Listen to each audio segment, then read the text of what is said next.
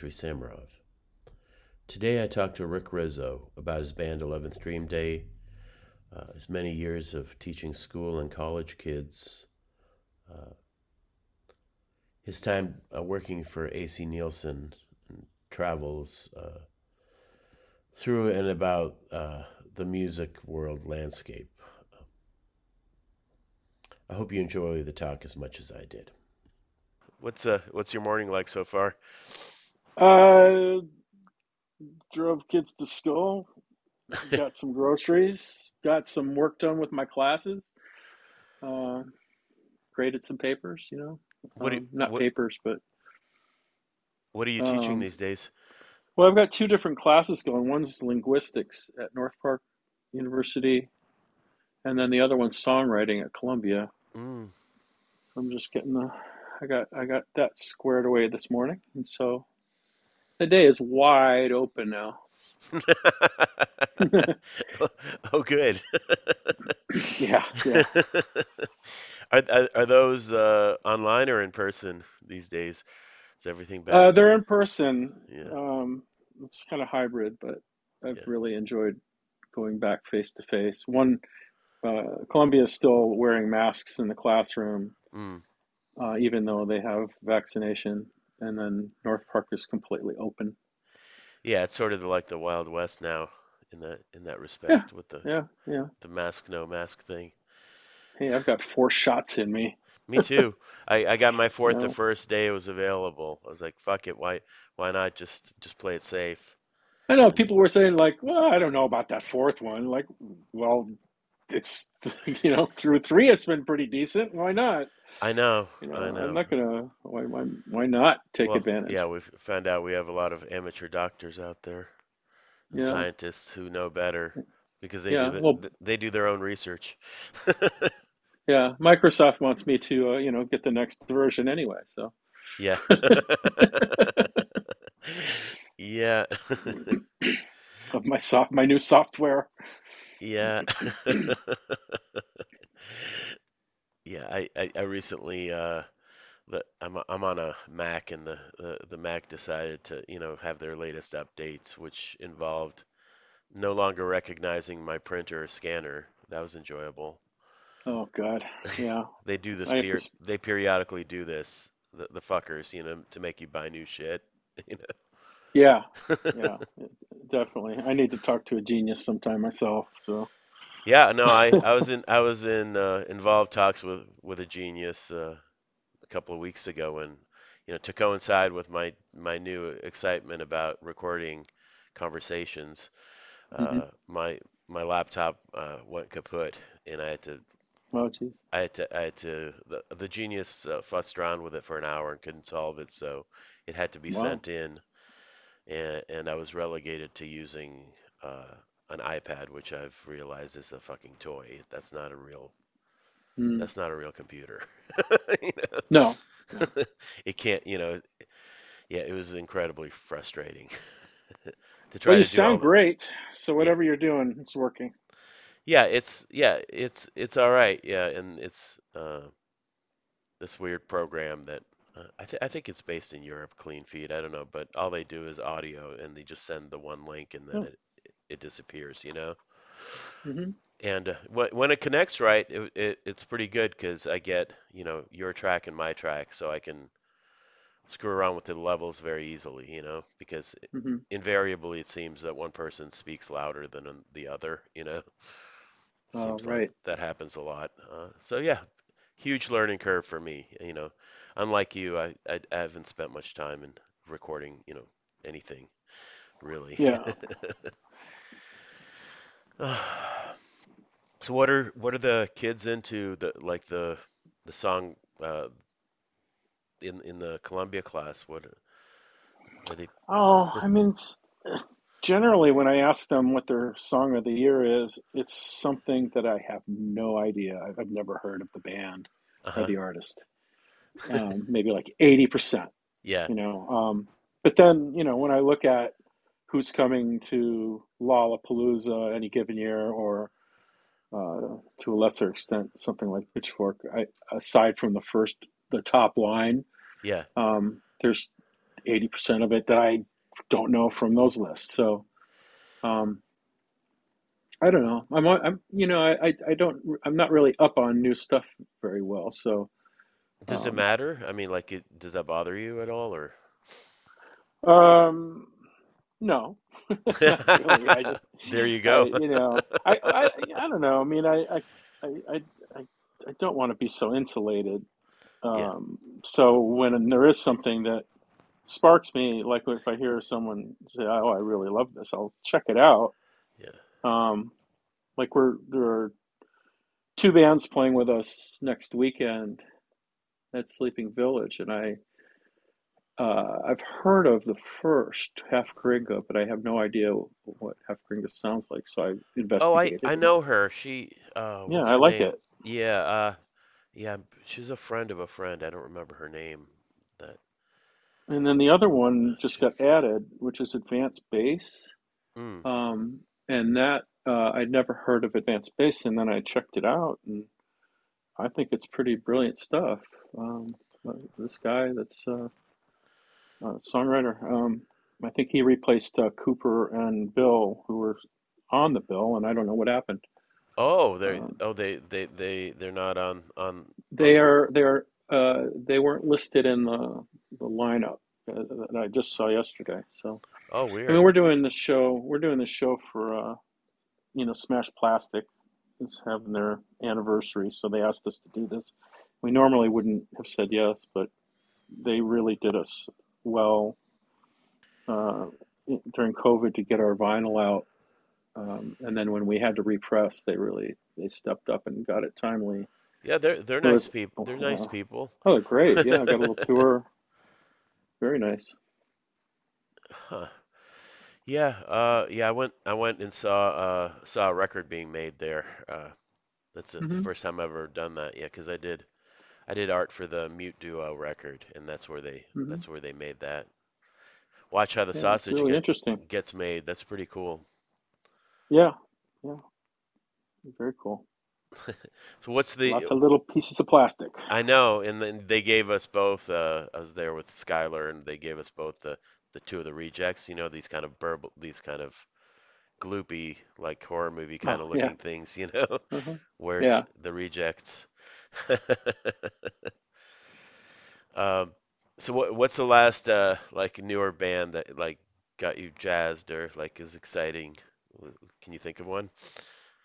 Um, let's see.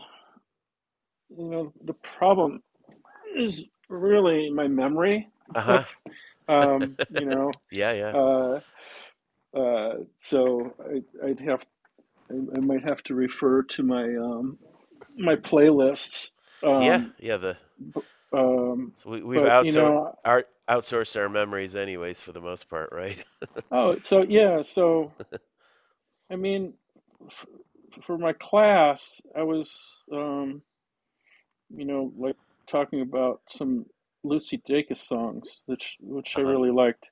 But um, something that's got me jazzed. I I, I mean, uh, everything that Horse Girl's putting out, I can kind of see why there's a hype Oh yeah, that yeah, yeah, that that's good. I just li recently listened to that because it's been getting some yeah, notice. I, I Yeah. think it's really good. Yeah, I mean, it's incredibly hyped, but um, Yeah. I think it's I think it's pretty worthy, and it's it's the stuff that I was listening to when I was uh, a, a younger person in the early '80s, listening to post-punk kind of stuff that they're doing. Yeah. But um, yeah, I, N yeah, I'm I, I'm always interested what you know what other people listen to, especially people that are they're not like just kids, you know. yeah, yeah, Like what you keep listening to. Obviously, you know, you've got you've got the your favorites that you would probably go back to any time, but uh, like what what gets in there every now and then something something else. yeah, Yeah. But yeah, yeah. you But I'm receptive. yeah. I'm I'm I'm open to to new stuff. But I kind of recognize it's kind of time uh, to to realize that the, you know, like like I really love Ohmme and hmm um, Liam Kazar's um, stuff, and that that little group of people um, are I think are pretty brilliant. hmm and I realize like there's this, you know, there's a whole generation that's coming up, and uh, it's pretty exciting. And I I realized that I, you know, I'm I'm comfortable um, moving aside a little bit and not not caring if there's so much spotlight anymore. Oh, oh, spotlight on yourself personally. Yeah, Yeah. yeah, yeah, yeah. Because uh, you know, for a long time I would I wouldn't listen to new stuff very often because if I was in that part of the songwriting cycle of I, I would just be immersed in what I was trying to accomplish, and Oh, because it would really. interfere with with what you were I working on. yeah. Yeah. So my my record collection really kind of uh, you know it really grew and grew and grew until I started having to tour year round, and then I stopped buying records uh, for the most part um, for a long time. Um, but teaching songwriting, I, I'd like to you know bring in new stuff, be aware of what's going on. Are you surprised at anything that they're like the kids uh, are into that you bring in, like something that you you figure they they'll hate but they like? Does that ever happen or?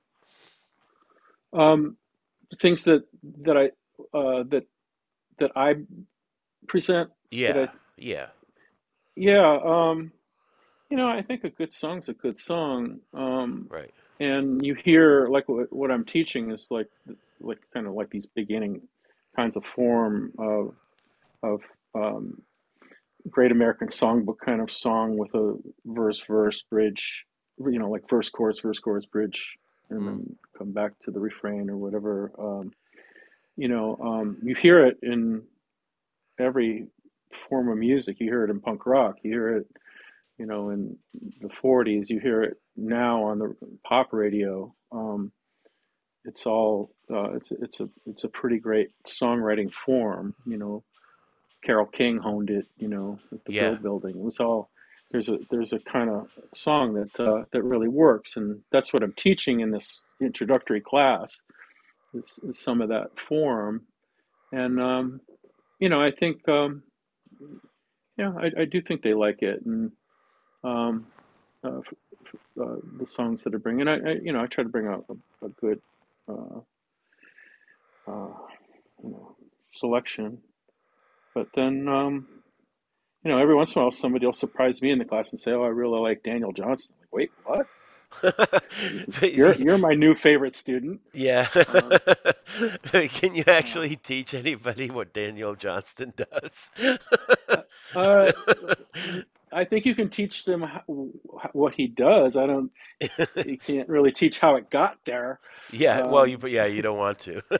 but uh, but the really you know his songs are pure uh, songwriting genius they're uh, they've got everything um, for me to teach and I and I actually I use Daniel Johnston Yeah. as an Oh, example for interesting. some Yeah. some things oh yeah yeah um, some things last a long time you know just uh, you know it's a, the, the, uh, you know it's perfect for teaching Huh. because it's the sim- simplistic in a way, but at the same time has everything you aspire to do in a Mhm. song. And uh, when you when you started writing or playing, what what were you first uh, into? Do you remember? Uh, what what Um, got you well, I didn't I didn't start playing until I was like 22 or 3. hmm Um, I was mainly a fan and just collecting records, and then I picked up a bass and tried to teach myself bass using the Who Quadrophenia Songbook, which was maybe maybe a, a little lofty. Yeah. Uh, uh, but uh, um, uh, you know, so when I when I taught myself how to play guitar, I was living on my own, living in upstate New York, and I had been assigned. Uh, I, w- I was working for AC Nielsen Company in, uh, in market uh, marketing research, and I was assigned to this small town in upstate New York, like in the Elmira area, and I didn't know anybody, and so I, I had my roommate's uh, Telecaster and no amp, and I just I taught myself how to play guitar because I was lonely. But what I was listening to back then hmm was uh, mostly post punk. You know, like um, I would I would get in the car and drive to New York to see shows, and so you know I And got to is see what Gang of Four. what year? So this is 1980, 80? 1980, 81. Right. Um, and uh, you know, so I would I saw the Gang of Four, and I was you know really like heavily British post-punk bands were my hmm favorite. Joy Division, New Order, you know that stuff. But then then there were these things like Mission of Burma that were creeping into my hmm consciousness that were really influenced by the same things that I was. Yeah, they were Um, super they were super into all that stuff like Wire and you know all those bands. yeah, and I loved Wire back then too, and Yeah. and uh, um, you know, so I when I was learning to play guitar, that kind of slashy stuff was something that I liked. I but you know, I wasn't the best guitar player. I prob probably the thing that I, I Echo and the Bunnymen was another band that I loved hmm when I was learning to play guitar, but I learned to make chords from the Neil Young songbook, from the Zuma songbook. That's what I had in Ah, front of me, yeah. but but um, which I loved, but that was that was old by that point, and but I, I was very influenced by post-punk. Yeah, I was Um, surprised. I, I remember you playing once. It wasn't 11th Dream Day. I think you were by yourself at the Double Door and you played uh, a Joy Division song. I was like, oh, okay. yeah, Like, that yeah, that heavy heavy influence on me was because I was a brooding young yeah, 22 year old, you know. Uh, I, I I even have like this self portrait of me standing in the window wearing these very industrial, uh, you know, kind of clothes from a military, uh, mm, you know, like secondhand store. You sure, know, like it was very, I was very much had the Manchester look um, in in Ithaca, New York. Yeah. So, wh- so what were you doing for Nielsen? That's the like the TV research people, or Yeah, yeah. yeah. So, uh, you know, I I graduated college in 1979, which was absolutely the worst time to graduate from college into the job market because Mm, I think inflation was like 16% back then, and or unemployment was 16%, and inflation was nuts, and there was nothing. There was nothing out there. And I, a friend of mine was, uh, and I'd moved to, to Florida to follow a girl hmm um, that I was in love with, and um, realized I did not want to be in Florida, and came back. And a friend of mine was working You're for you're Nielsen. you're wise beyond your years. Uh, nobody nobody should be in Florida for any reason. Yeah, I was there for about I was there for about six months, eight months maybe. I was in I was in a play. Mm, Um, uh, that's what I did for fun. My girlfriend wanted to be an actress, and I yeah. went to accompany her to the tryout. hmm And they didn't have enough males trying out, and Yeah. so they. I was just in the back, and the guy said, "Do you want to try out?" And I said, um, "Well, I'm here to see my girlfriend." And Yeah. he said, "Well, why don't you try out? We need people." And I, I got a part, and she did not. Wow. Um, Did that end and things for good uh, it was the beginning of the end. beginning? I, uh, you know, in retrospect, I should have not, you know, taken the part. Right. Um, but uh, Well, you maybe know, maybe it it just needed to end. it propelled me to uh, my my career, eventual music career. So so how much uh lo- s- uh, so then did you after Florida did you go to Louisville or or where what's the Well, I, yeah, I chronology? stopped back stopped back through Lexington. I had already after college, I had gone back to Lexington and got in a punk rock band with um, two friends of mine. We had a, a trio called the Pods, Mm, and it was you know um, it was mo- and I taught myself how to play bass. So I was the bass player, and my friend Jeff was the drummer, and Chris was the guitar player singer. And I uh, we did a lot of covers. We we made the big decision to uh, do our first show at um, this little bar that all you had to do was sign up to play, mm, and we signed up for New Year's Eve, which was pretty wow. ballsy. Um, as as it, as it was going into 1980, Oh so we went we went we went on at midnight. Um, we put uh, the Tom Verlaine, the television song Foxhole. Mm, Um, we asked the DJ to play it hmm as we came on, and uh, and I didn't know any of the punk rockers in Lexington at the time Yes, we weren't part of. There were only about a dozen of them anyway, but they were all there, and so made fast friends with all the the Lexington punk rockers. We did mostly covers. The Louisville bands did they did more originals like Babylon Dance Band. That's uh, Key's band. Mm-hmm. Uh, they were doing more original stuff, um, whereas we we did mostly covers. You know, Clash and Ramones and stuff. But Mm. um, it was fun. So so how long until so when did when did uh the next it was 11th Dream Day the next band or were were there any Well, yeah. So I um, so I moved back to Chicago, got a job with Nielsen, and I said, please, uh, and you get assigned anywhere in the country, and I said, please, I just all I want is a major city. Um, and I got assigned to Horseheads, New York, which was next to El, that's next to Elmira, where the the state prison is. Oh, fun. Um, I ended up getting up to Ithaca, but I was in a very small town, Yeah. um, all by myself, and it was it. I was there up there uh, for about a year, um, and then I made it back to. I, I asked to move back to Chicago, and I got transferred back to Chicago, and um, started trying out. I, I, you know, the reader would have ads for, um, uh, you know, people to, to be in bands, and I, I answered one. I tried out in some loft downtown, Mm. some loft building, and um, uh, and I played guitar, Yeah. and I wasn't very good, but I, I thought I had some heart. Um, and I uh, did not get did not get the uh, the, the the the gig. Hmm So I just uh, you know kept on just playing guitar in my room and buying records, and um, met Janet in '83. Oh, okay. Um, down when when I was down in Louisville visiting, a, friend of mine from Lexington had moved to Louisville, and I met Janet at the punk rock house down there where Mm. she was practicing. And she moved up, and we started uh, playing in a band in the next couple of months. 1983. So we're, we're almost there at 40 years. Yeah, yeah, you, you getting there. Where did uh I've always meant to ask, where did the name come from? The Uh, name of the band? uh, so our bass player, Shu Shubat, hmm was um, she she uh, she liked numerology. Um, but Janet, we lived on in Rogers Park. Mm. I think like three or four different apartments. Every year we'd move to like Yeah. another place in Rogers Park. But we lived uh, right on the on the side of the beach. So um, and I I worked. I was working at Nielsen. hmm I ended up working there for eight years. But um, Janet um, was working at the Wishbone and had a lot of time and would just Yeah.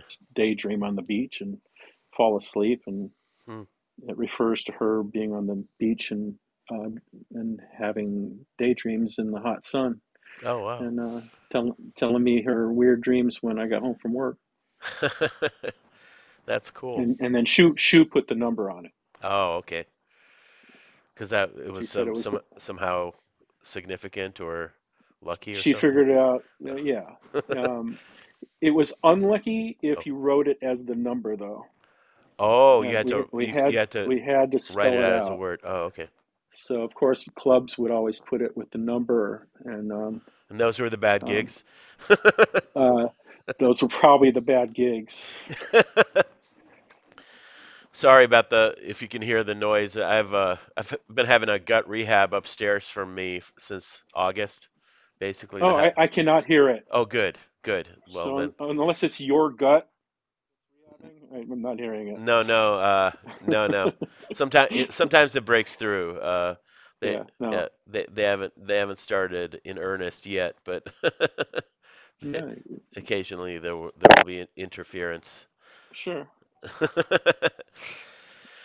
Yeah, huh. So who was who was in the lineup at first? It was you and Janet and uh, And and Shu Shubat.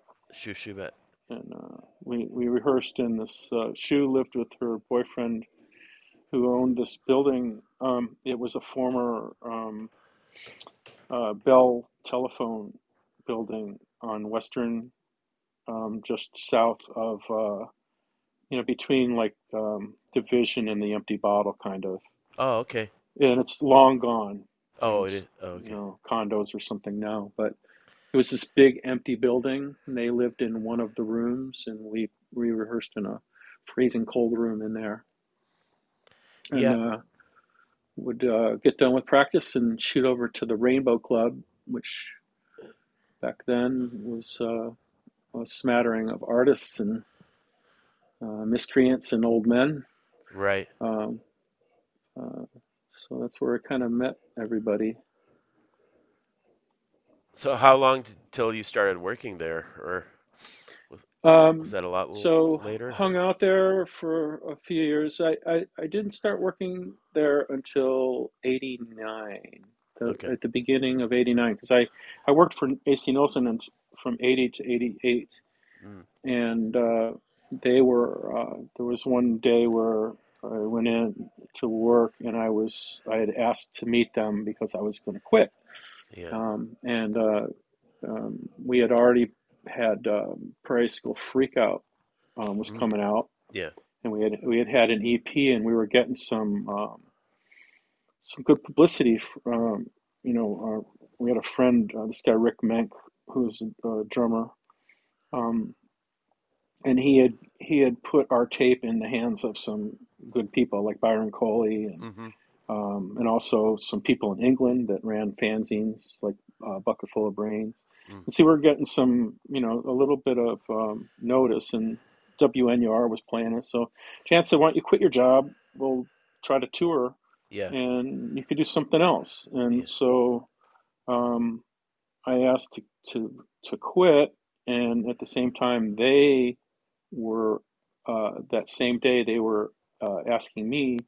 Uh, they were giving me a promotion. I was going to Oh. get a, a giant raise, and I was Yeah. going to be in charge of the new um, of a new thing, which was going to be um, researching. Um, so they were just just then putting scanners into grocery lanes um, for the checkers to scan items, And you were gonna be in charge um, of and I that? was I was going to head that up. Yeah, Oh, Wow. uh, that that never went anywhere. Uh, that technology. Um, yeah, so uh, that day I quit. That's the same day I was getting promoted. Yeah. Um, and it felt pretty damn good Yeah. to uh, to say goodbye. Um, so I, I so I, I had to tell that story to get to the rainbow because after Yeah. I quit my job and um, all that, um, Dee offered me a job at the Rainbow. I got uh, Friday nights Yeah. uh, as uh, the second shift. Uh, start at ten o'clock. Yeah. Backing up Kenny. Kenny was the the main guy on Friday. Um, and then I was a bar back on Tuesday nights, Mm. which I ended up getting uh, Tuesday night as my night, Mm. um, which was great fun. And the Rainbow was, you know, you know, it was just the place where you could work. And Dee was so great because, you, you know, especially once we got signed to Atlantic. Um, if I had to go leave for a month, I had a job when I got back every time, and that Right. lasted for. I worked there for 14 years, I believe, 13, 13 years, I think. Yeah. Wow. I finally had to quit once I was working at the Chicago Public Schools Mm. it was it was hard to recuperate after uh, Right. Yeah. working a Friday night. Having those two different kind of hours. Yeah. The. Yeah, yeah. So yeah, the Rainbow was the saving grace. It was uh, it was kind of broke during those Atlantic years, for the most part, Yeah. aside from tour support. Right. Um, And yeah, I guess how how often can you tour? Because it's not like we, we, we weren't even able to go to a, a club and sell our own records, Oh, really? which was extremely frustrating. Oh, they wouldn't let you sell records because No, they they no they controlled all they that. They controlled it. The distributors and you know. Oh, So when we were on a major label, up. it Wow. it was so fucked up. We, you know, and in Europe too, which like we had, uh, uh, you know, when we went there, uh, for instance, like when we went with Yo La Tengo and we we co-headlined a, a tour of Europe, hmm they had all this great merch, and we were able to sell T-shirts, but we couldn't sell our record. And That's then our record bizarre. was only yeah, and our record would only be available at like you know the Tower Records of Germany. The indie shops weren't even carrying it, and we had this great indie following from Yeah. because we were on New Rose at you know with uh, the Prairie School Freakout record, hmm and we couldn't capitalize on that indie uh, following that we had. Um, so it was a, tr- a big trade-off. Did uh, did the major labels just do that across the board? They wouldn't have like even a like a run a merch table or something, or We had a merch table, but like I said, yeah. it was only Well, it That's seems only like bizarre for marketing wise for a company to do that. Like to not here you have an opportunity to sell your thing and you can't and you don't allow it. That's bizarre. yeah, yeah. Well, that was but that was the bridge between you know yesteryear and the Nirvana era. Right. Um, So yeah, this would be what like the late 80s now. so we got signed. We got signed to Atlantic in '89, oh, okay. and we were on Atlantic through '93. Right. Um, and of course, Nirvana, um, you know, hit right. I think it's maybe '93, uh, or maybe late Earlier, earlier. '92, Yeah. Uh, '92 or because I was '91 in art even. school when when they when Okay, uh yeah, yeah, it was it's like yeah, so- somewhere around 92, maybe even yeah, because they Yeah. when they they opened for us uh, uh, in 1990 uh, um, on their when they were still in Sub Pop, hmm um, and uh, they were kind of on their way up at that point, but Yeah. it was so I don't know when Nevermind came back, came out, but Yeah, early but 90s. I, I know I was in art school because people were really excited about that. And and I, I'd remembered when their other one, the Sub Pop one, Bleach came out. There was a yeah, s- subset of people and I was yeah, because I was still in Boston in high school, uh, or ended in finishing up high school, and people were really excited about that Bleach album. And I think I yeah, listened and Sub Pop I listened to it a couple of really times, and I was like, eh, whatever. Yeah, I wasn't that impressed with Bleach at the time, but um, Sub Pop was so big. Like when we were when we toured Europe, Mm, um, the Germans and Dutch were were just eating that stuff up, and yeah, um, you know, it was much cooler to be on an indie um, than uh, than on a major. Uh, all of a sudden, um, but mm, then you know, so the majors were just different pre and post Nirvana, and we were kind of like right there yeah. In that transition period. Right, because I imagine, yeah, there's no way that whatever label Nirvana ended up on wasn't selling their records at their shows, right? I mean, there's they, that can't um, I, be. I, I really, I really don't know Uh, I by that time, by Yeah, '93, yeah, I was done. You know, yeah. it's like I decided to go back to school and just do music um, as a part-time thing. And that that's you went back to school to become a school teacher, and that's when you got the C Yeah, yeah, to uh the to get CPS yeah, job. yeah, and then that that took a while because I didn't. Uh, I had had a degree in marketing in college in my undergrad, hmm so to get teaching certificate, I, I had to take a ton of courses, Yeah. and that took a while because uh, One of my did. one of my brothers did that. He was a he was a photographer forever, and he worked at a photo like a fancy photo studio type place, and but then digital came in and basically killed Wow, what he was doing, and he was he was about to like take over this specialty shop which made these large format prints, and at the last second it didn't happen, and he went back to school, and he's been teaching. I think he teaches fifth grade now, but he was teaching fourth Uh-huh. grade. That's been his career for a decade, more than a decade.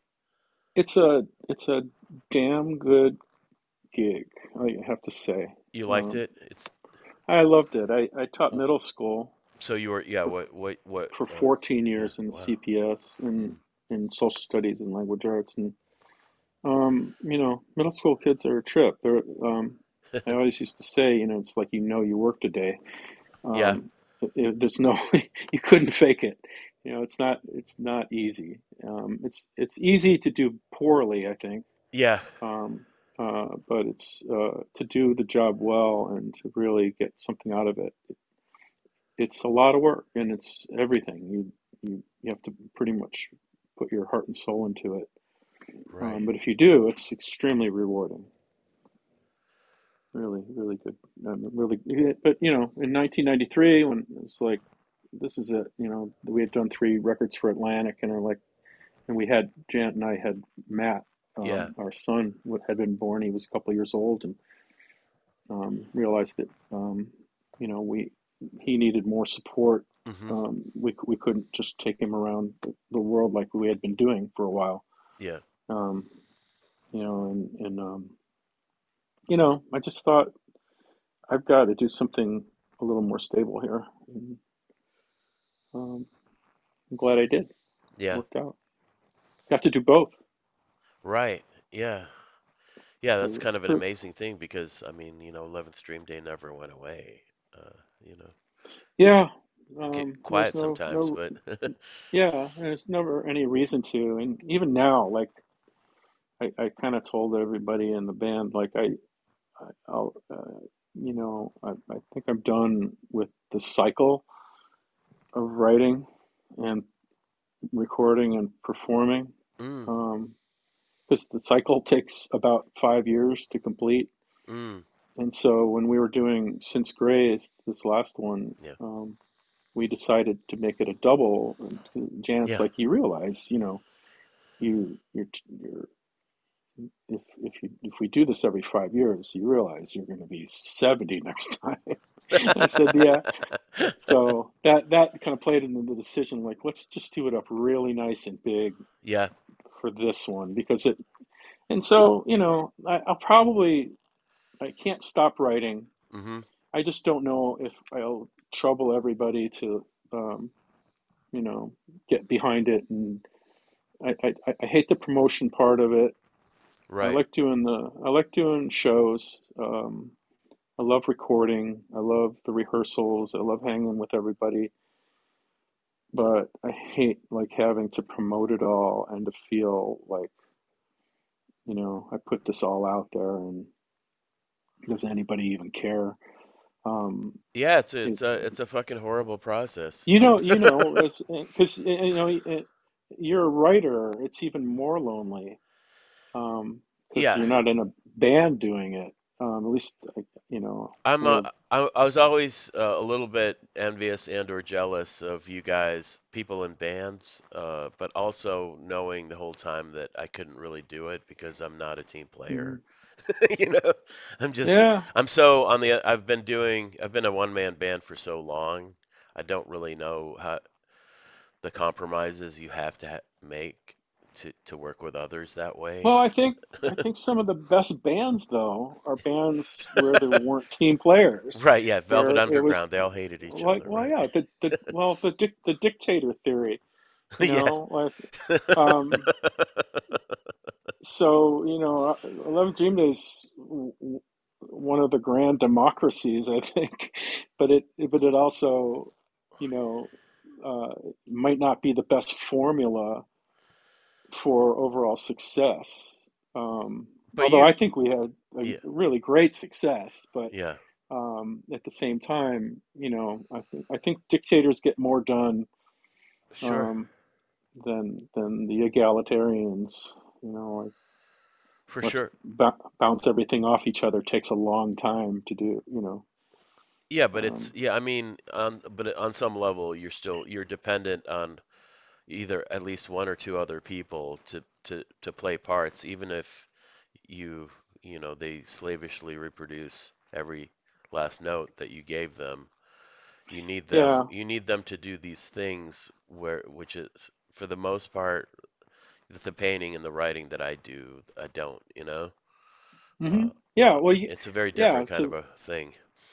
right. There's you know what you do is you know, you've got control of everything in the process. I, you know, at some point, you know, if I have a song that I wrote and I bring it to the band, I hmm I totally understand it, and I'm completely happy to to hand it over to everybody else's creative input because, Yeah.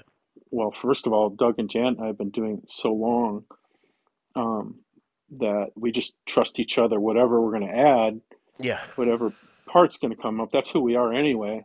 Right. But then even with uh, Jim and Mark, who've been playing for uh, the last few, um, uh, have that same feeling with them. Like whatever they come up with is going to be, you know, just enhance things. But I mean, you as a writer, like, what are you going to, you know, I, I guess you have to deal with editors though, Yes, right? there are. Yeah. Yeah, it's only totally trust an editor. hmm Yeah, I've gone through a few, and they're they're very valuable because they're valuable as a kind of sounding board or as something to work against, but because they're not invested. So I give somebody like a rough draft and they go through it. Uh, you know, they're not they haven't spent all that time putting it together and they're not connected to it. They can just read it uh, coldly, and that's really valuable, you know? Just just as a Yeah, book but the as a book. but then isn't there a level of publishing where there are gonna there's editors that make the hard the the decisions like that you don't like and you have to live with? Uh, well, not anymore for me because I don't Yeah, I but I don't would I don't deal with those pinnacle. like uh, similarly to what you were talking about with uh, with the major labels, you know. I hmm never got Yeah. to a major, but my first book was out from University of Chicago Press and it's been, you know, a tumble down ever since, you know, like downhill to whatever, wherever the fuck I am now, you know, where I'm just uh, I put out my own things on my own terms, and there's a very very limited audience, and I I'm hand selling things. Uh, you know, I can't I can't get distribution of any significant kind, and uh, but on the other hand, there's nobody reining me in for better or for worse, you know. Yeah. Yeah. Well, it's So it's a, yeah, there's choices all along, you know, all along the way. Uh, the trade-offs, yeah. Yeah, so yeah, I hmm mean, I've had this joke for a while, like, like be happy to sell out, nobody's buying, you know? You know what I mean? right. I I would I would welcome the problem of like, you know, how to not spend all of, you know, like a couple hundred thousand dollars or something on a book advance, you know? Uh, but I haven't had I haven't had that problem yet, you know? our uh, our first uh, our manager on Atlantic, our fir- first record advised us to take a small advance Yeah. so that we wouldn't owe as much, Right, because yeah, people don't get that it's just a loan, you know, like but no, but the, no, but but anybody anybody who uh, would I, I I completely would tell you that that is horrible yeah, advice in the right. major labor world. Major labor world, what I would tell anybody is get as much Okay. freaking money yeah, uh, as up you can get yeah, in your pocket up front because either way you're not recouping yeah. unless you're that unicorn Well, that, yeah, one percent. You know, that's the um, major difference between. It's the exact same thing in the book world. So in the book world, if you sign with one of the big, whatever, it's down to three or four or whatever, uh, mhm. you you get an agent and they get as much money up front as possible, and you don't even care about royalties or anything. But I've never, I've never been in that world, you know. Mhm. Uh, yeah, so in the other in the other worlds, like in the university press or indie press world, you end up basically like splitting, you know, profits fifty-fifty more or less after expenses. yeah. But which is great. there, you either don't get an advance or you get a tiny, like a nominal advance, because that's going to go against the that has to be paid off before, you know, you make anything. Yeah, well, I mean, with Thrill Jockey, we just we would always try to do recordings really efficiently, um, not spend too much money, and we never ask. You know, I don't think bands get advances. I, I don't know. We, we never asked for anything up Yeah, front. We just trusted we've got such a nice deal yeah, with a fifty-fifty split. Like everybody's invested in it, and there's no reason to try to, you know, get money up front. Um, uh, yeah. I've had unique problems. perfect. Yeah, the last book that was not put out solely by me Uh, hmm it was that book, the that music book where there's there's drawings of 11th Yeah, yeah. Day in it. That book hmm was made with collab in collaboration with a small press, but I, you know, I did a, you know, I did that book soup to nuts. You know, I I designed it, I wrote it. You know, I found the printer in Michigan to hmm print it, and ended up selling and continue to sell many many more copies than the publisher does. Mm. Yeah. And and I have a and yet for a time I had to send him money from sales that I, w- I was making, you know? Mm. And and that's kind of fucked up. That's what that was the last straw for me. That's where I went into self-publishing, you know? Like, Yeah, well, if I'm gonna do all That's the the fucking work, I'm gonna make whatever piddling pennies I can off this, you know?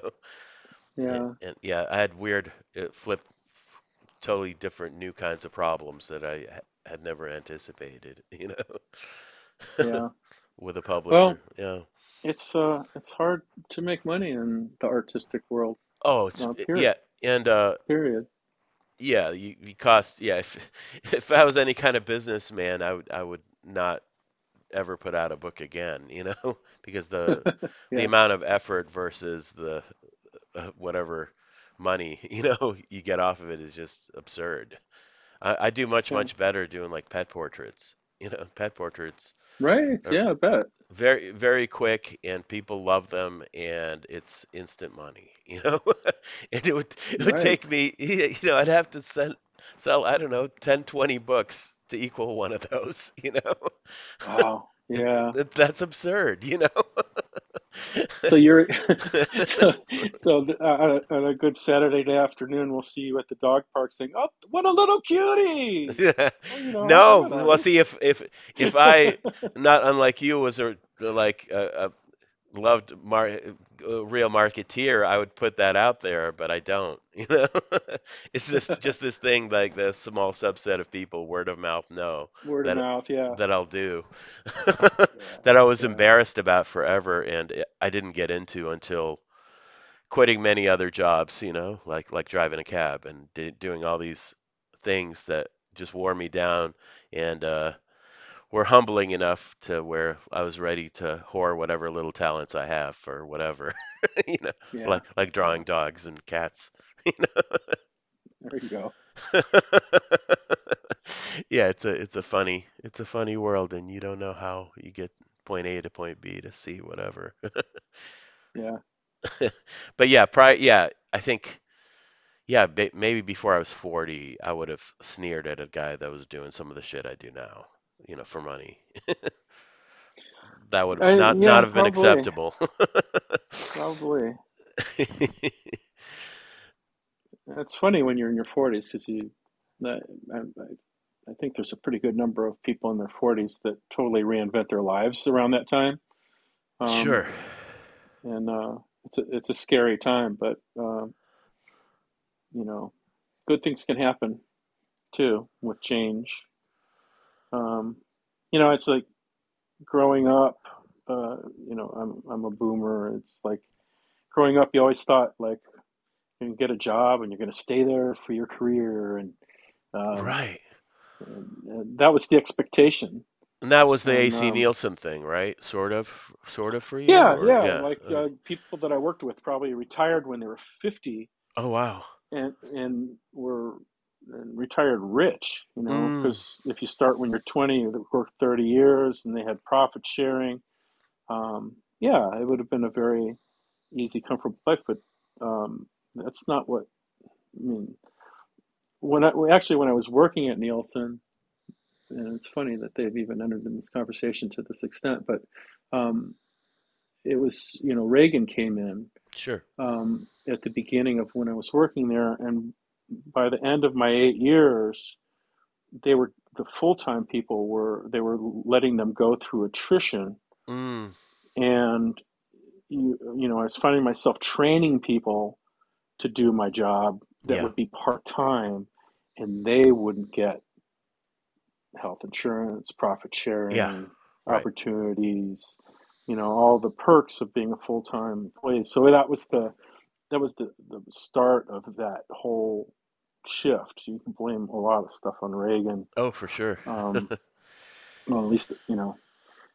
I even blame him, you know he's he's responsible for uh, indie rock in my estimation. Oh You yeah. know, like uh, you know, Explain explain that. gave well, it just gave you know it gave people something to rally around, like Yeah. the Oh, the okay. the Yeah. count the counterculture. Yeah. Um, and you know the counterculture in the 80s was pretty uh, i thought was was pretty exciting um you know um Yeah. Well, all the cool stuff wasn't on the radio. It was all below ground in the 80s. yeah um but you know i think in the in the 90s the counterculture turned upside down to where there was no counterculture. It Mm-hmm. just, you know, like all of a sudden, like everybody's got a tattoo and a nose Yeah. ring, and and uh, everybody, you know, really, like yes, you know, your aunt or you know, it's uh, it, it, there was nothing. I, I don't know what you rebel against anymore, but it Mm-hmm. sure was easy with Reagan, you know, Yeah. um, because they were so uh, you know homophobic and um, you know, and even you know all that scene. Um, I had gay friends that were, were, you know, pretty underground Mm-hmm. in the early '80s. You Yeah. know, they couldn't they couldn't come out, and you know, it was per, you know, and so the those scenes sort of bled into each other um, in that the, the larger coun- counterculture of punk rockers and uh, you know artists. Uh, you know, it was uh, I don't know, I don't know. What, what do people rebel against now? I, I have no idea. I mean, I make friends sometimes with, you know, millennials, you know, somebody that's, you know, like 30 or something. And hmm that that's real interesting to me, but I'm I'm it's interesting to me what they're into, what they're and uh, a lot of the people I've been meeting who are in the kind of writing world are around that age or maybe yeah, the, around that age and they're starting, you know, they have their own presses, they're or literary magazines and I like they they don't seem to have any illusions about like some pie in the sky success. Uh-huh. They all have whatever jobs they have and they do these things out of love, you know, because they want to or need to do it. And I like I, I that. Uh, I I get along with them real well, a lot of them, you know. yeah, me too. And uh, you know, that's why I'm I'm kind of happy to teach. You know, my teaching jobs um, connect me to millennials, um, and I'm I'm very excited about that generation leading the way. I, you know, I, I'm really excited. It's you know, there there are so many great things about um, where young people's heads are at overall Yeah. these days. Um, you know, um, I, I, I, you know, I'm very optimistic about it. Um, Yeah, they they they seem to have uh yeah, they yeah, they they accept things e easier than people that are in previous generations. I mean, Gen Xers are more like in the middle of, you know, we got fucked. Well, that's that's me. Uh, that's what Yeah, I I am. know. Yeah. I, I, I know. I Well, know. we're a small so there's a of generation and we're pretty much forgotten. Yeah. boomers and resent millennials, right? Right. That's the Um, that's the I yeah, the I stereotype. yeah, yeah. I tend to have more problems with boomers and than than with millennials personally, but with pres present company accept accepted, of course. But uh yeah. no, there's some of you that are okay. But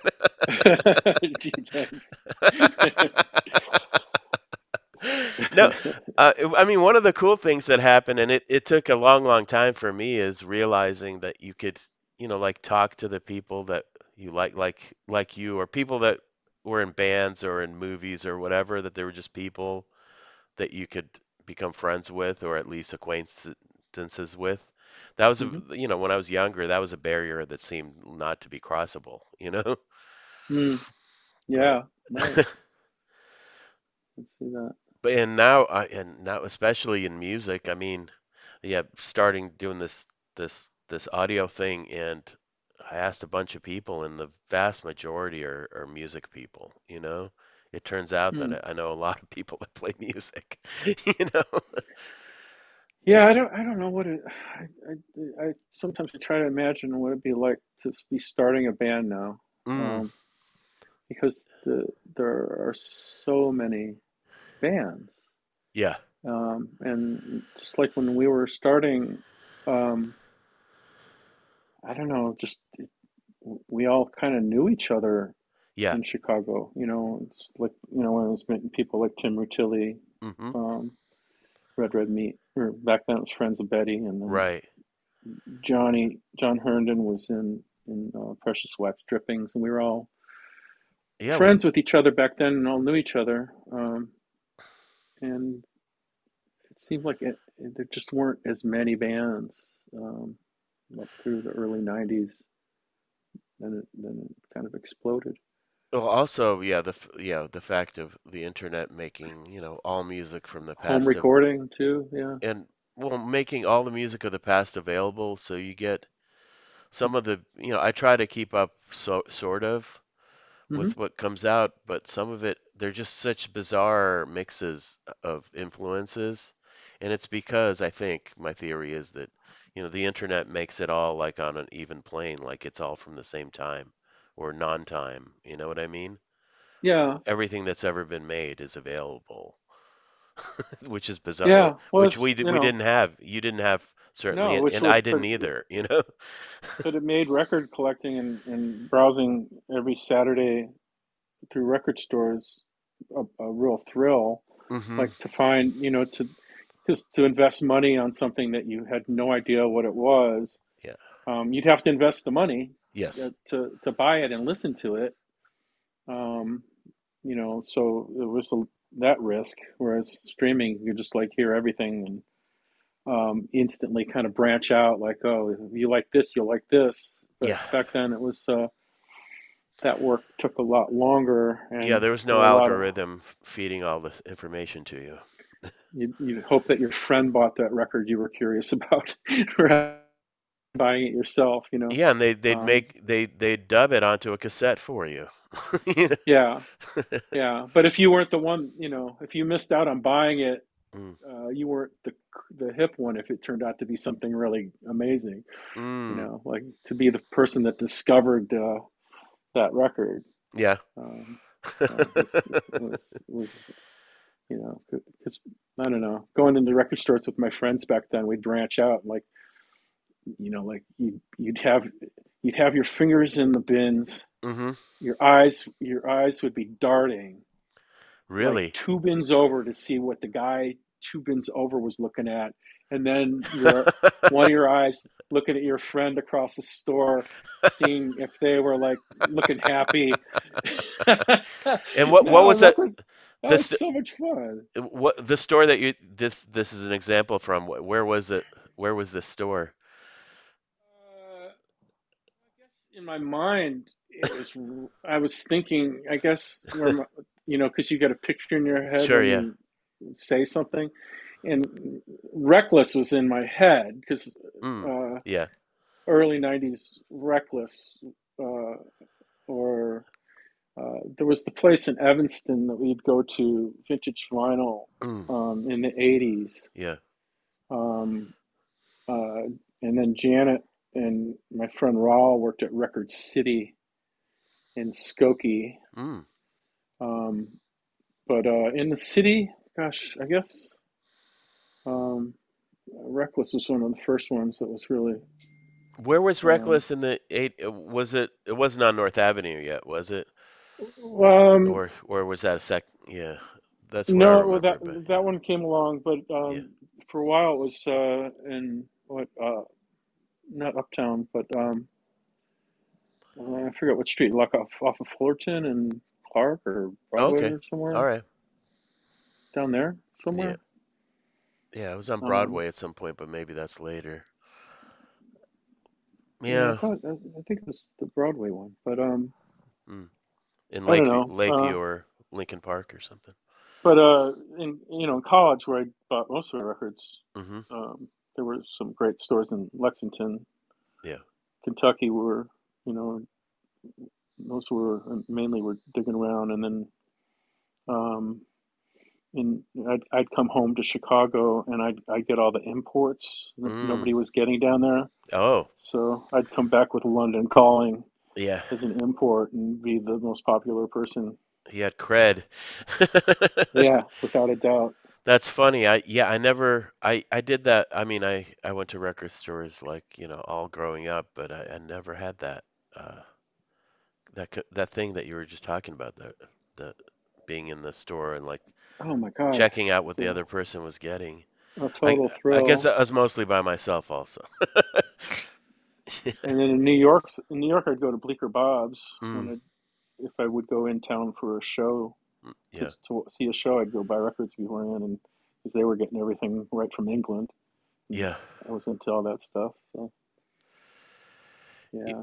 It's weird though with distribution, you know, if yeah, if you're into physical objects like books or records, it's it's once again this thing of uh, shipping is reared its head again, uh, Yeah. where it's suddenly Uh, expensive, or vice versa. Like I, for me to send a book to Europe or Asia, like it costs more than it- the book costs if somebody wants one of mine, you know?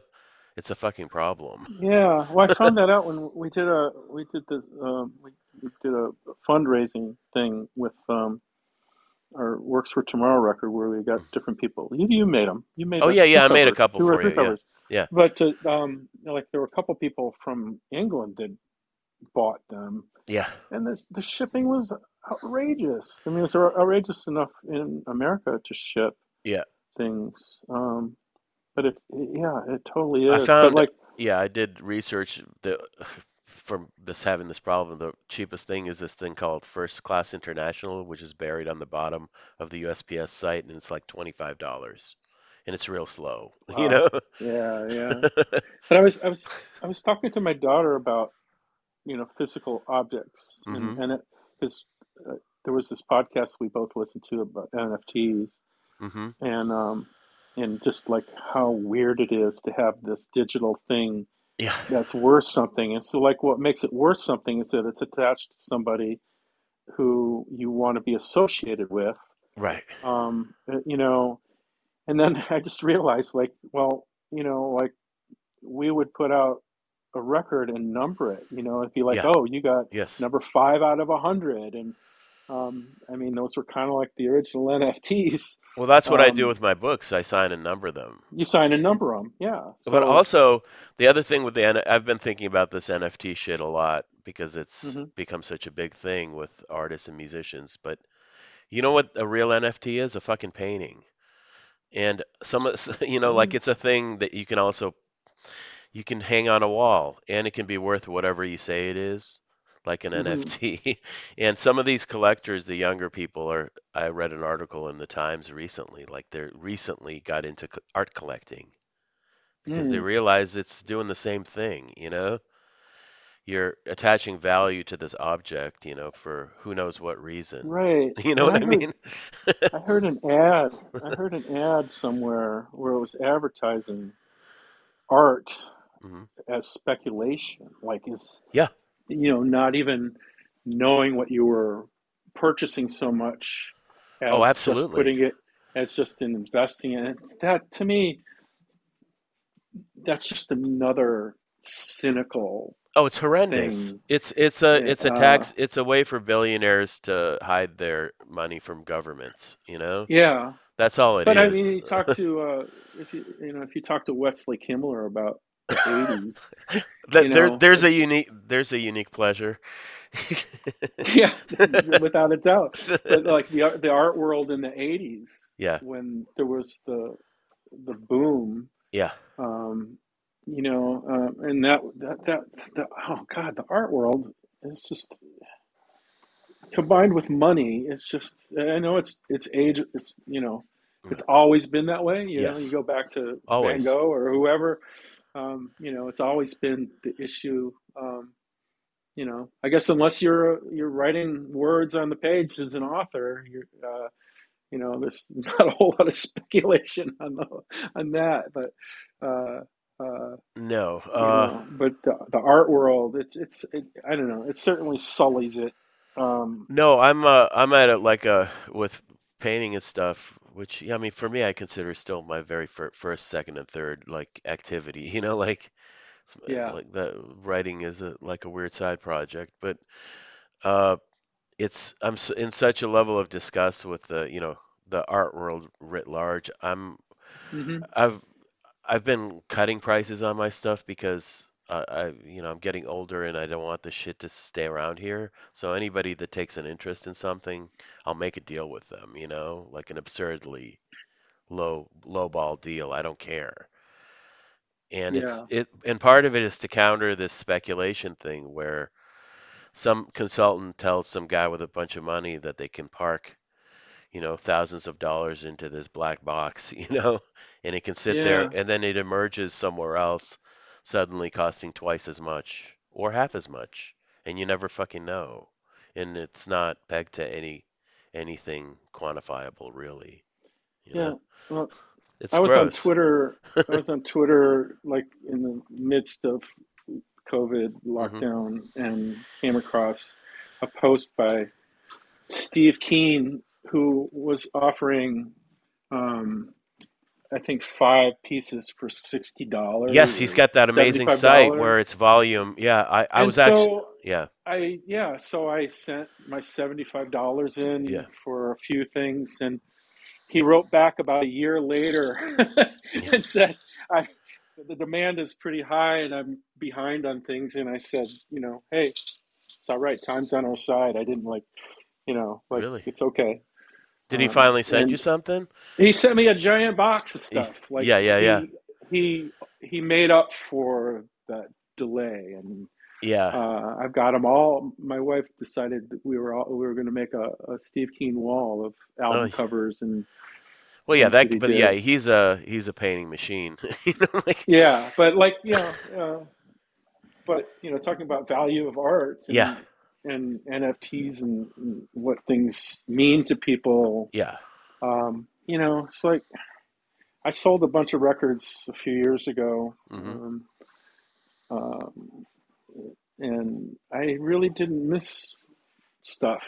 Um, and it was it made me really happy to. I went to I had gone down to Louisville to sell these Oh okay records, and yeah maybe like a hundred yeah and it just like it brought back so much money, but uh, which was which was good, but it just made me really happy that the the people that were buying the records were I, I had had enough time. I had had plenty of time with them, you know, yeah uh um, and and owning something it just didn't mean that much to me anymore. It was made me happier to think that somebody else was going to own it and yeah. have it. Um, so I have a pretty strict policy like that with books, unless they have really, you know, specific sentimental meanings or they're signed hmm to me or something. I I think of I finish a book and I think of who will like it and I give it to them, you know. no, I that's pass it great. on. Yeah. And with with records, I've I, I rein myself in with the records, so I every few months I go through my records and it's it's like only, you know, yeah, there's not that many. And I look and I only keep the ones I listen to, you know, uh, because hmm I'm really not a collector collector, you know what I mean? I love records, but I, I won't keep them.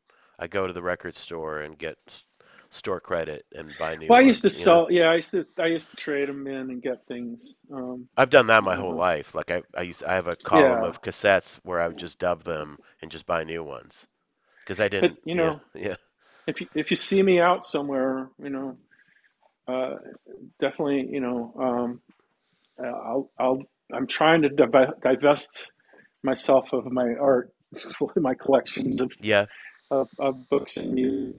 Uh, I don't know. My my dad died a few years ago, and I, you know, going through all his things. Uh, um, there wasn't a lot of value in there for uh, the world.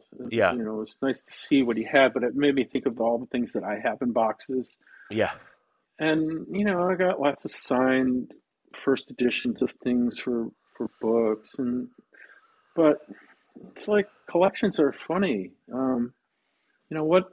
I don't know. It's just I, I'd rather I'd rather put them out into the world than have than than than pass away and have boxes filled with things. I know it's a it's a horrifying thing. Like, yeah, I, my old uh, art school classmate Frank, he's got a couple of kids and he lives in Riverside, and we talk about this stuff all the time. How, you know, like when he's got, he doesn't want his kids to be burdened with picking through the, all his crap, you know? Yeah, I, I you know I totally get it. But then then you know then like I'll see like news that somebody died and it's like oh wait I had that record I, I, and then I'll go down like, it's like I can't find it and start getting all stressed out like you know like Yeah. when uh, I think when uh, Dave Roback died uh, hmm Opal um, I had this single Clay Allison single and like I, do I have that single? I gotta find that single. I gotta find Mm. that single. You know, and it's like dreading not having it anymore. It's like, oh, phew, there it is. I, I have it in this box. And, Uh, so I, it's it's hard. I you know I'm I'm a ball of contradiction. So Yeah, yeah. No, I mean we all are. Yeah. I yeah, I just try yeah, personally I try to fight the the that kind of hoarding, the collecting impulse a lot, you know? yeah, Yeah, I will give it all away. yeah, uh and I mean to me it's always like some kind of dialogue or conversation that I'm having with these things and once once my part of it is done, I want yeah, like you were saying with when you sold your records, like it's really a pleasure to find some to get somebody else to enjoy the stuff that you enjoyed, you know? hmm That's a great, great thing. I, I like that a lot. Yeah. Yeah. So when uh when did the the the school teaching end? Uh what what happened? Um, You did that for what, 14 years you said or yeah, uh, early 2010, around 2010, 11 okay. it was when I, 2012, I think it was over for the CPS. Hmm. Um, and that's when my kids were starting kindergarten. And um, my wife and I are both teachers, so I decided that, um, well, we, we decided it would be better if I stayed home because I also had, I had also started doing Columbia on the side. Mm-hmm. And I had, you know, my music career to fall back on. And so I stayed home um, and had a more flexible schedule. And that's when I, um, and then I got uh, some classes at North Park University. So I moved into the adjunct professor world, which is not as demanding on your day in Yeah. terms of time and space. And, uh, and got out of teaching middle school, and it was really hard. Like I, I, you know, I was just hitting my stride. I thought as a teacher, a middle school teacher, and um, I thought I was doing. It was, I was really enjoying it, and, and it was getting easier. And but at the same time, I thought I was doing better things. It takes a long time to be good at teaching. I think 'cause, I um, bet. Yeah. your first. I always tell my students like your first five years or so, you're you're mostly trying to struggle with managing your class, Yeah.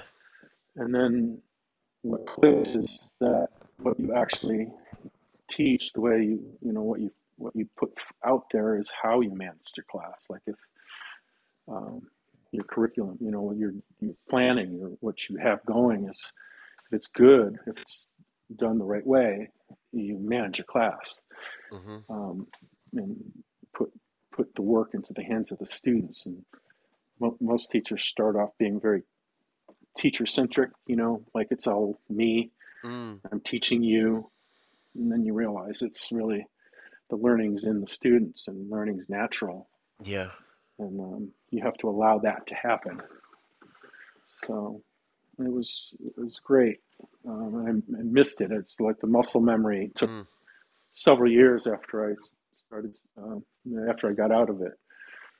Um, and then it, then there was the, the dissonance of teaching college classes in s- subjects that were new to me in some ways Yeah. and challenging. Oh, And like like like uh, linguistics and stuff you're talking Um, or yeah, like uh, I, I teach three classes now. Um, one's uh, linguistics, uh, sociolinguistics, also, and then theory, uh, theoretical foundations for teaching ESL. oh wow. And they're they're all courses ESL. you. I I went to ESL. I got stuck in ESL for a There you couple of go, years. Yeah. Um, yeah, so I it's you get endorsed in for teaching ESL, and there are five there's five classes that you take, and those Mm. that I'm I'm teaching linguistics and social linguistics really for teachers.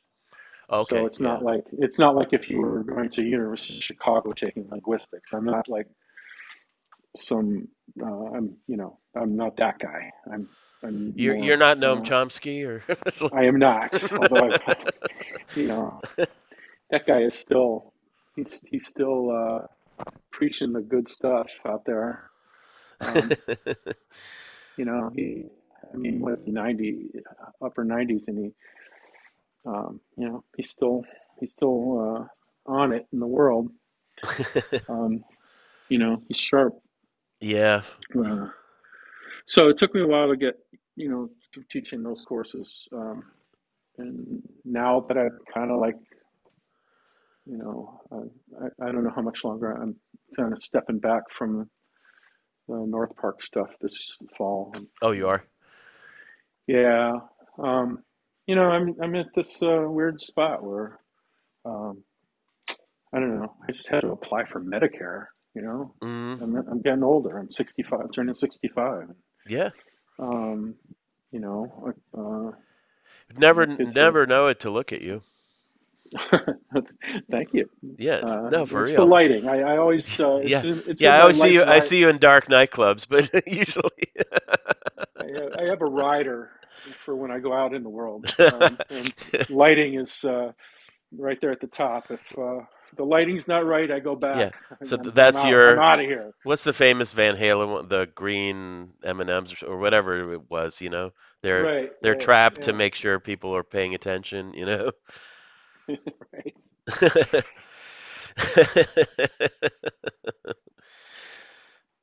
Yeah, yeah, yeah. It's uh, I don't I know. don't I know. So I'm, I guess I'm, I'm talking a lot about divesting from the world, and it's making me very uneasy.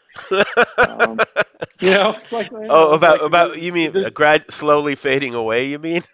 so yeah. Well, okay. So is it better to burn out or to fade away? Yeah, Uh, you know, and so that's what I don't. I don't want to fade away uh, in the music world. So yeah. like that's why I kind of like thinking um, stopping the cycle. Like I Oh yeah, really with the ha- records. happy Yeah. with happy with the last record we put out. hmm You know, maybe it's time to like just kind of I don't know. I don't I, see. I don't even know what I'm saying. Right. I, I just I just feel tired at the end of at the end of the cycle Well, yeah, because you're at it the end of the cycle on that one. and I, Yeah. I know, and so I'm I'm looking out the window right now, and the, you know the shoots are coming out of the ground. I mean, eventually, hmm you know, the the sun will shine on me again, and and something will strike me the right way, and it'll get sparked Yeah, I, I, I the can't. next record. Yeah, I, I can't imagine that you're not gonna put out music in some form in the future. Uh, what that will be, you know, you'll determine that, and that's up to you, you know. But uh, I mean, it was really cool for me when, you know, before, yeah, during lockdown when you played that show in Beverly in that yard, Oh yeah, and you're wonderful. you're singing some of the songs that ended up on that record, It's the true. the 11th Dream Day record, and that was really great. Uh, and I mean, and you talked, I think you mentioned several places how it, it sort of started out as a solo thing, and then it became the band thing. But you know, maybe Right. who knows what the Uh, next one will be like? But yeah, yeah, I, I think I forgot where we were in the proc- process. I might when I did that show in Beverly. I think maybe I already had it was the first uh, COVID done the basics. Yeah, I'd Yeah. already done the Okay. basics, Yeah. and I think we were adding some things, uh, overdubs, and decided to make it a band record. And, and then it just took a while during that year to get things wrapped up, um, to push it f- forward to put it out. Yeah. Um, but that I, I, I kind of that's kind of what I'm thinking of. What I might want to do is more things like that of playing and just telling stories and playing whatever I want to play. And Sure. um, I know that's not what people want to see as much. People, you know, It's like it's what I want to see. I mean, I want to see both, but you know, but Oh, that's nice. That's nice, and I look forward to seeing you. well, Uh, you're you're gonna I see. Well, this isn't gonna air in time, but yeah, you're gonna you're gonna see me very soon, like No, very like on on on a, a given Saturday in in the very near future. very good. Uh, that'd be nice. Um, yeah, but people are more. I think, for on the whole, you know, like people are more apt to buy or want to to see Eleventh Dream Day or buy an Eleventh Dream Day record. I, you know, then I, I could I, I I wouldn't want it if I end up putting music out solo. It's either going to be free or very low price or pay what you want because I, hmm you know, like I said, I, I, I am done putting myself out there for that purpose um, Mm. of, of of the cycle of writing and you know putting it out there for sale and all that. I'm just not interested in that part so much. Well, I mean, one of the beauties of, you know, this this current time is that, you know, you have we have access to so many ways of just putting stuff out there. I mean, there's no It's true. zero Yeah. guarantee that anybody will listen or or read or, or watch, but if you just get working on something and you want to share it, it's never been easier, you know? Right. I could I could throw some 20 songs on Bandcamp for a Yes, dollar, right, exactly. you know, and I'll be I'll be entirely happy But yeah, the yeah, the the the thing that hasn't changed is I think the percentage of people with something to actually say. I think that's pretty constant. Yeah. You know what I mean? Just because you yeah. can maybe doesn't mean you should. Exactly. And that's that's something that will also be on my mind. You know, Well, you uh can and should, but I mean, I mean the you, the more uh, general, out, you know, yeah. But, you know, the I'm all also of in us charge you. of quality control in my head. So, Yeah, um, hopefully the, the the quality control officer in my head um, you know, is is is on his game as well. Yeah. Oh, they will. Yeah, they they're they're they're very well compensated, so. Uh, Yeah, I have about 80 80 little songs in my phone right now, so we'll see Wow. uh, how many of them make make it out into the world. That's cool. Well, I'll I'll looking look forward to hearing whatever 10 of them or 7 or 20. I don't know. How many do, what's what's a we'll good see. batting average? It's it's not it's not baseball t I know, level, always, but like less know, probably, right? I, I think if you can get 10 Yeah. 10 out of it, you've done good. That's awesome. See, like yeah, you wouldn't make the major leagues, but in music you can it it counts. Each one of them can count right. for a lot more, you know, like Yeah, yeah. But it's the, you know, it's just making them is the important thing. You know, you can't, Oh, oh for sure. as if you stop moving, you stop, you start to ossify, and uh, you know, it's already getting hard to move around Oh, for um, sure. Yeah, yeah. without pain. Yeah, time time is not kind. Uh, it's no, what what it does to bodies, you know, it's not Yeah, not a pretty yeah. it's not a pretty process. It's not pretty. It is not pretty. Well, cool. Should should we wrap this thing up? Uh, what do you Sure, think? put a bow on it. I know. I mean, since like one of the beauties of doing Sell it as an M as an NFT. yeah, uh, you know, Don't because it, put it out there. it's it's not pegged to to any kind of publication cycle. Yeah, uh, you're not here promoting your your new thing, you I'm not promoting a damn thing, except That's you. I'm promoting you, oh, Dimitri. Thanks. Um, Well, and one, one, once it hey, this is is Rick Rizzo, 11th Dream Day. Listen to the my first my, my first ad, I I'll I'll I'll uh, I'll, I'll Ven Venmo you some some cash for for that little plug. No, yeah, one of the you know one of the big challenges and the continued challenges of me and the doing shit on the internet is like I quit social media and I'm not going back. So I really need God, I hear you.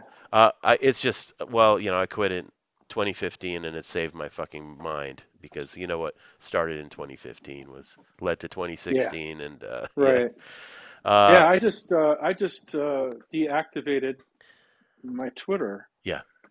and I uh, there was some muscle memory like problems there for a while with like Yeah. what do I check? What do I check now? Yeah.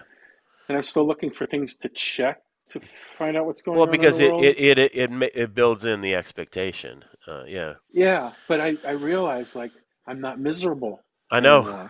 Uh yeah, Twitter made me fucking miserable, because it and that keeps was throwing things in your face that you could live without. Yeah, knowing right yeah, then. and that was reading that was reading the things that were made for me, I know. you know. Yeah, in your Um, silo, in your echo chamber that you chose. You know? yeah, Yeah, so or I yeah. and, and I, I and I really dropped off of Facebook mhm, to where I barely check it. I took it off my phone and my iPad, Yeah, so I have to be at my PC to look at it. So that's rare. yeah. And Instagram, I'm just not that. Uh, I, I love the photo aspect of it, and as a social app, I have no interest in it, and I'm just tired of liking things and being liked and That was the best thing is I uh, never I never had to like anything again. I could actually like it. You know, like and I didn't have to demonstrate to any public out there, you know, my you know, all the things that I liked. You, you could yeah. you could So very I, I know yeah. you've you've left Substack, Yes, but just very um, recently. Yeah. I I don't know. Um, I I read a couple of things on there. You do? Um, Yeah, I, d- I, yeah, I don't read many uh, other news. somebody recommended uh, Heather Cox Richardson to me, Oh yeah, she's who really, really big. and and I like I like reading her because it's stuff that I would have to search, you know, try to find through Twitter some of the things that were going on. Yeah. Um, and she kind of has her finger on the pulse of things that you don't get in the newspaper or on the evening news. Yeah, I, I mean, I like the newsletter format, and I'd been monkeying around with it long before I quit Twitter. You know, Twitter was hmm really the only one I ever did for a long period of time in terms of social media, but I was on there for seven years. I did I did serious time in the Twitter salt. You did your time. Oh yeah, I Yeah, did. I felt ready to yeah. retire, but uh, when I did, uh, but yeah, the newsletters definitely scratch that itch, you know. And once, well, now since I did Substack and there's a paid aspect to it, there's a second newsletter, but like every Monday, the free newsletter comes out, and that kind of orders my week, you know. Mm-hmm. It's a it's a discipline. I, I haven't missed one in ma many years, you know. Yeah, well, your your your stuff is is interesting and fun to read, Thank you. Thank you. It's, you know, it's it it serves a purpose. It's it's a lot of it's kind of rough drafts for other things I'm working on, you know.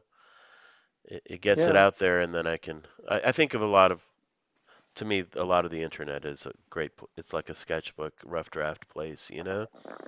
Well, there's a need to share what comes out of your head, you know. Yeah. I mean, Uh if you don't if you don't go hang out at the bar like I yeah. don't do anymore, which w- life revolved around the Rainbo for years. Yeah. I don't do that anymore. So you kind of like you need something to be able to talk and see what's going on in people's heads and letting people know what you're thinking. I don't, I don't know. I think it's important, Yeah, it's like yeah. all the media that do that.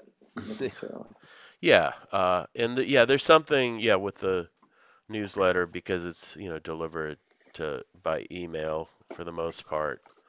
It's it's a little bit more personal than than this kind of like carpet bombing of social media, you know, of Yeah, in, of uh, little bits and pieces of information, and because it's not, you know, every hourly or by the minute, uh, there's time where you have to do a little bit of thinking before you throw it up there, you know. yeah. So, Well, I'll see you Saturday, right? oh yeah, yeah, yeah. I'll Well, put you. I'll I'll put you on the list because I don't think I have anyone no, uh, there. So. too late. I bought a ticket. Oh, okay. No, I'm I'm super happy. It, that's it's I'm flattered, but uh yeah, I try not to do that uh to to to Okay. friends, you know. Yeah. No, Uh I hear you. no, because yeah, it's not yeah. If if if I can afford it, I always try to pay. Uh but I'm I'm super looking forward to it. Uh and uh thank you so much for doing this and I'll let you know when it's Glad be up. part of it. Yeah, yeah, it's fun. It's it's crazy how many people said yes. Speaking of people wanting to talk, they either want to talk to me or they just have things to say, but I'm hmm basically booked into the fall, you know, with this with this with this project. It's going to be once a Yeah. week. I'm going to post them on Wednesdays. Uh, yeah, Uh-huh. but All right. yeah, I'll let you know. It's going to be yeah, probably like th three or four weeks when this one will go up. Sounds good. Sweet. Thanks, Rick. All right. Bye, Dimitri. See you. Bye.